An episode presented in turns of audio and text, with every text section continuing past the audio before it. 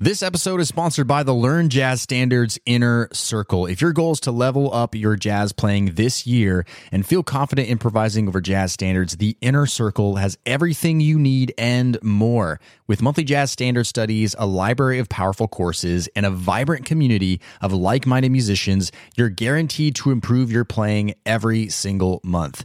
Podcast listeners can get 50% off their first month when you go to ljsinnercircle.com. That's ljsinnercircle.com or find the link in the show notes. Now, on to today's episode. Have a jazz question that needs answering? Well, then give us a call on our podcast questions hotline at 910 LJS Cast. That's 910 557 2278. Leave us a voicemail with your jazz question, and you may just hear it answered on a future LJS podcast episode. That's 910 LJS Cast.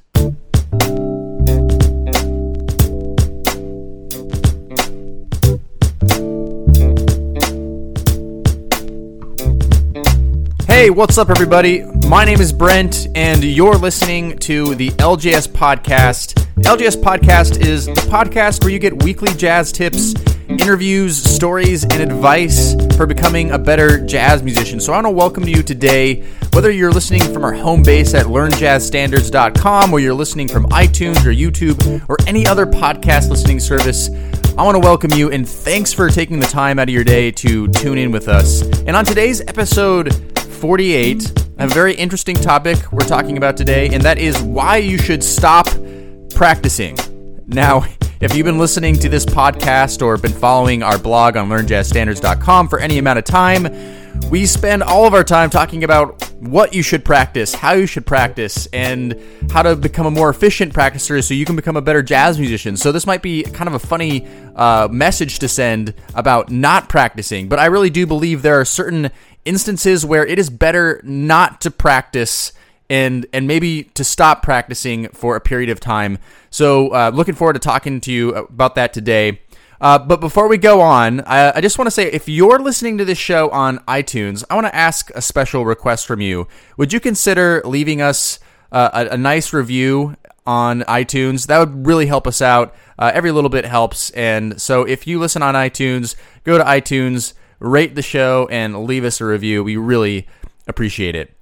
Okay, now last week on the LJS podcast, we introduced a new segment called Ask LJS. And Ask LJS, what it is, is users call in to our podcast questions hotline and ask a jazz question, and the question could be asked on a future LJS podcast episode. And we had a great question uh, last week, and this week we've got another question. But before we dive into that question, if you want to ask a question on the LJS podcast, all you have to do is call 910 LJS cast, or that's 910 557 2278. Leave us a voicemail with your jazz question, and it could be answered on a future episode. Okay, so without further ado, here is today's question on Ask LJS. My name is William from Ohio. Uh, what are some ways that you can practice sight reading, and what is the importance of sight reading? Awesome question, William from Ohio. Thanks so much for calling the LJS Podcast Questions Hotline. Really appreciate the question. I think it's a great question to ask because I think sight reading is actually something that's important for any style of music, not just jazz. It's something that everybody should work on to a degree. And depending on what instrument you play, it may be uh, more or less natural. For example, a horn player, they're used to playing in bands and reading music and playing in big bands and groups. And piano players, you know, reading music kind of was how you learned to play piano. Usually, it's very traditional to learn reading out of books and learning how to play and read music right away. For guitar players, they tend to be kind of the most guilty of not being able to read very well. I think that uh, has a lot to do just traditionally how the instrument is taught, unless of course that you're you're a classically trained guitar player. Then that's a different story. Uh, but for me personally, I, am not the world's greatest sight reader. I tend to get by in my professional environment what I need to uh, accomplish, but it's still something that I'm working on and trying to get better at. It's not something I would call a strong suit. So, like I said in last week's episode, if I don't know the answer to a question or I don't feel like I'm 100% an authority on a question, I will find someone who is. So that's exactly what I did this week for you, William. Uh, I called up some of my friends who are expert sight readers. One who does lots of musical theater stuff, can read about anything you throw in front of them, and also a drummer who can read any rhythm you throw in front of them as well.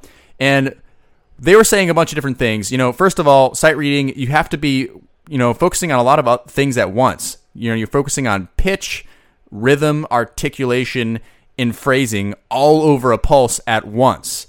So, the first thing you really want to hone in on is working on rhythm and recognizing rhythms because that's the most visual aspect of the reading and that's going to come up time and time again. And whether you know the notes or not on your instrument as related to the music is one thing, but if you can't nail the rhythms, it's going to throw everything off, right? So really focus on rhythm and make sure you know the notes and the key signatures that are familiar for your instrument, right? You want to be able to just see any key signature and understand automatically how to translate that to your instrument. So you want to focus on that. And then as far as it pertains to jazz, you want to focus on eighth note lines with accidentals. That's something you're going to see time and time again in jazz. So you're going to really want to uh, be looking for those things and familiar familiarize yourself with that kind of music. Now, the one thing that I would say personally from my experience when whenever I've worked on reading and what my friends seem to uh, also support as well is that the only way to really become better at sight reading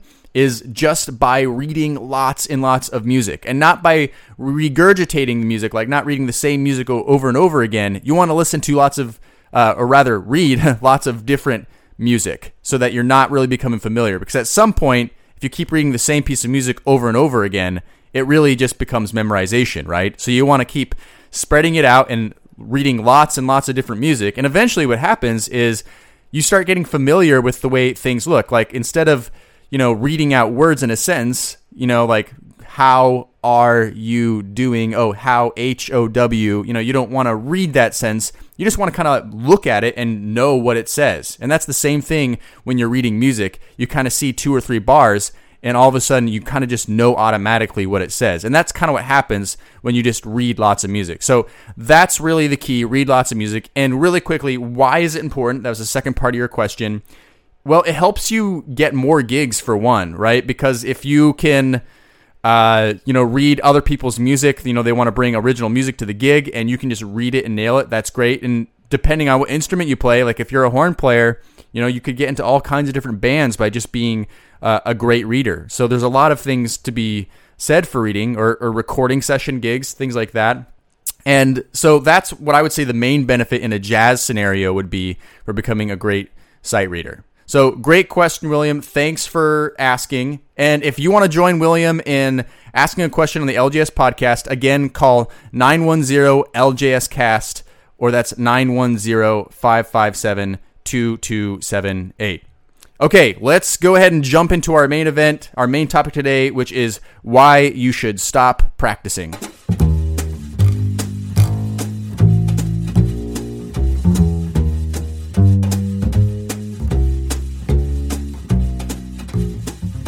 Why you should stop practicing. Now, that is a very funny, strange thing to say to any musician who's trying to improve. Because on this podcast, all we talk about is practicing how to become a better practicer, how to be more efficient practicer so you can become a better jazz musician and what you should be practicing. We even have a course called 30 Days to Better Jazz Playing, which is all about practicing. So why would I tell you now to stop practicing? Well, I'm here to tell you that stopping practicing, not indefinitely, not forever, but for a while, for a period of time, can be one of the healthiest things that you've ever done for your jazz playing, for your musicianship in general. Now, I've written a blog post about this about a year ago, and so in the show notes today, I'm going to leave a link for that if you'd rather do some reading on this. So go to learnjazzstandards.com, podcast in the top menu, and find this episode 48 so you can see that link, so you can view the show notes. And so I'm going to basically be giving you three different reasons or scenarios when you should stop practicing. Now, if you've ever considered stopping practicing for a few days, for a week, for even an extended period of time, you've probably felt a sense of guilt about it. You know, it's it's usually accompanied by this sense of guilt, this idea of stopping practicing. You know, you feel lazy, you feel uninspired, you don't feel like facing the challenges of the instrument for that day. You know, we've all been there.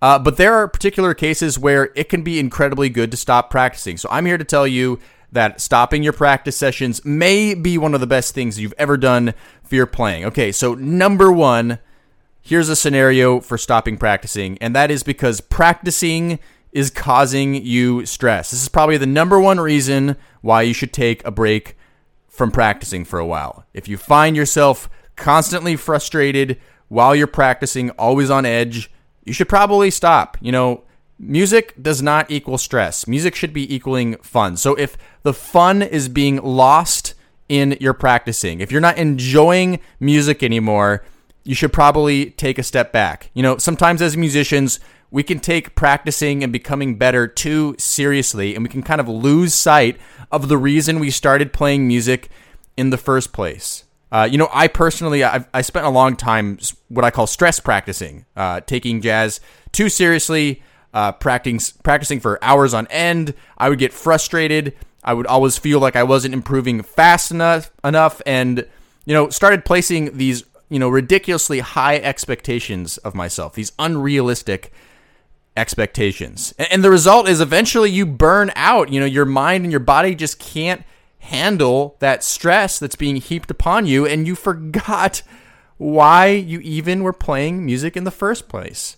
So if your stress levels are high, you feel like the fun has left the practice room, take some time off, okay? Really seriously consider taking some time off. And you'll be surprised how good it feels when you come back to your instrument. I know for me that's happened many times where uh, you know, especially as a professional musician like I am, you know, when I take some time just to step back, not play my instrument for a little bit, and then when I come back to it to a gig or a jam session or even the practice room again, I'm always surprised by how refreshed I feel and how new everything seems. So, if music is stressing you out, if your practicing is stressing you out, take a break. There's nothing to feel guilty about it could be a really good thing for you. Okay. So, the number one, if practicing is causing you stress, stop practicing for a while.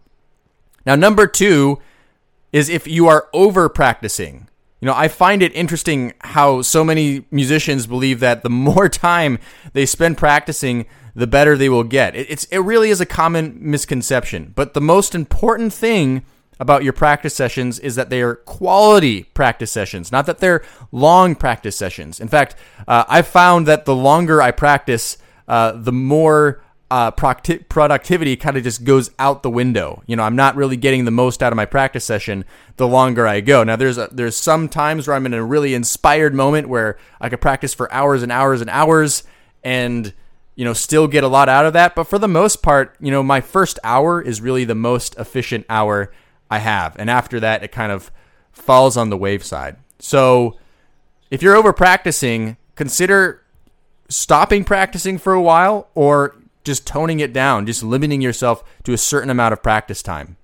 I also find that over practicers can become stress practicers because when you're practicing too much, you get kind of obsessed, uh, you get super involved, and you start feeling like the the amount of time, the amount of effort you're putting into practicing isn't reaping the results that you thought it was. You know, maybe you thought it's gonna double my practice uh, results, triple my practice results. Well, they might start feeling like, well, I'm putting all this effort in and I'm not really feeling it. But the reality is that becoming a better jazz musician, a better musician in general, it takes time. You know, it takes a while for things to sink in.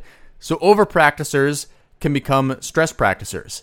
And also, they end up flooding their brains with information that just kind of seeps out. So I, I, would suggest taking some time off, a day or two, or even a week off. There's nothing wrong with that. And, and like I said, when I come back to my instrument after a time like that, uh, I'm surprised at how refreshed I feel. And, and a weird thing about this too is giving some some space or some time between the things that you've practiced is sometimes it, it's almost as if it takes a little bit for that information to seep into your brain. Whereas if you just keep piling things on top of it, uh, it kind of almost paralyzes you a little bit. So taking some extra time if you're over practicing can be a really, really good thing to do.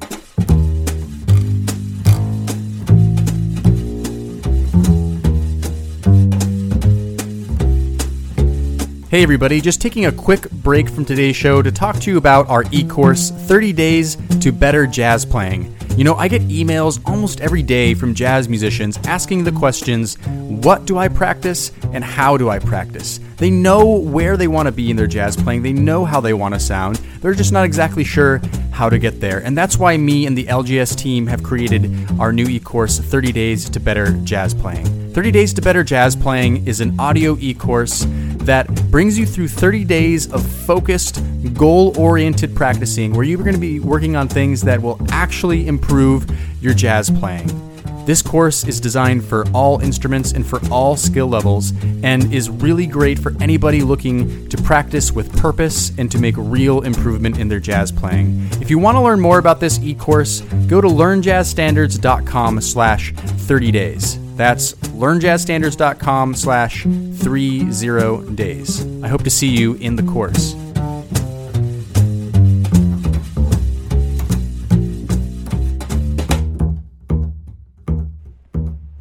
All right, now the last one I want to talk about, number three, is to not practice, to stop practicing because you're not ready to practice, okay? You are not ready to practice. Therefore, you actually shouldn't even start practicing. Let me explain.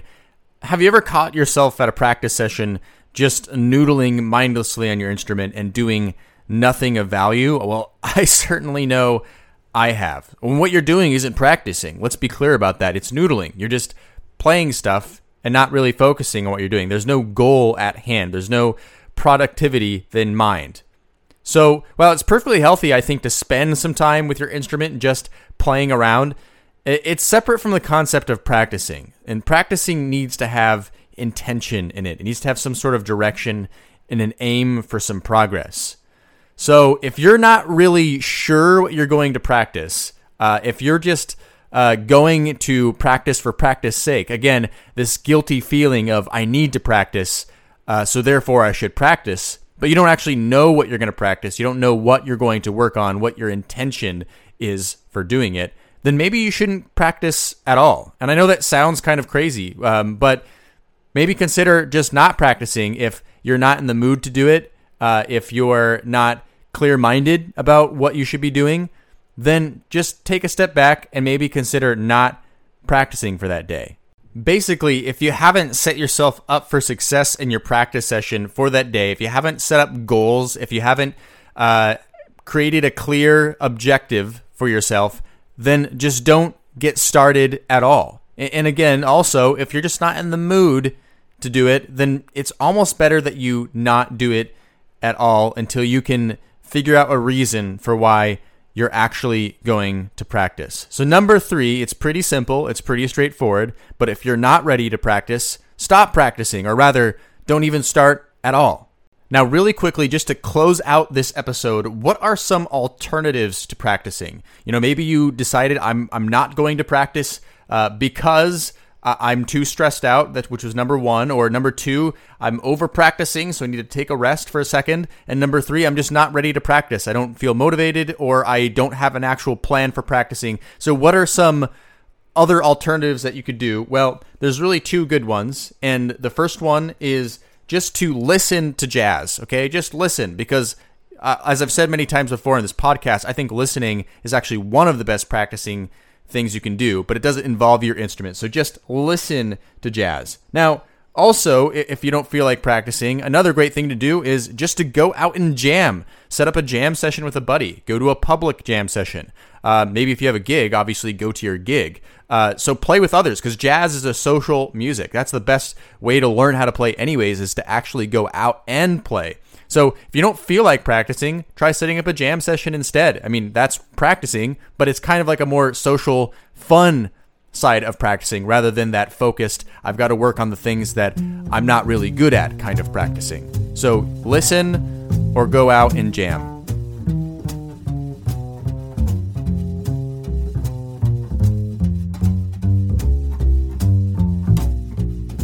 All right, that's all for our show today. Thanks so much for listening and thanks for tuning in. And as always, if you'd like to add something to today's podcast episode, Go to the show notes, which can be found at learnjazzstandards.com, podcast in the top menu, and find this episode 48. Leave a comment in the comment section below. This is a jazz community, and we want to hear from you. And if you wouldn't mind, go to iTunes, leave us a review. We'd really appreciate it. Just help our podcast out. Every little bit helps. And remember, if you want to ask a question on the LJS podcast for our Ask LJS segment, go and call our podcast hotline. Call 910 LJS Cast, or that's 910 557 2278. Leave us a voicemail, and we may include it on our next LJS podcast episode. Now, next week, we're coming out with episode 49. I'm looking forward to seeing you back then.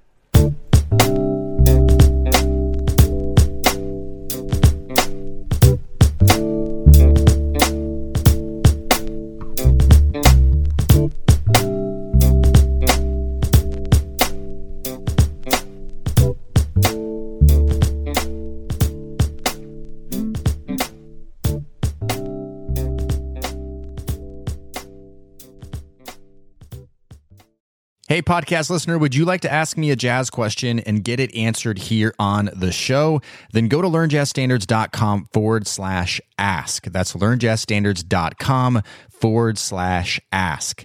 I look forward to hearing your question and answering it on a future podcast episode. Learnjazzstandards.com forward slash ask or find the link in today's show notes.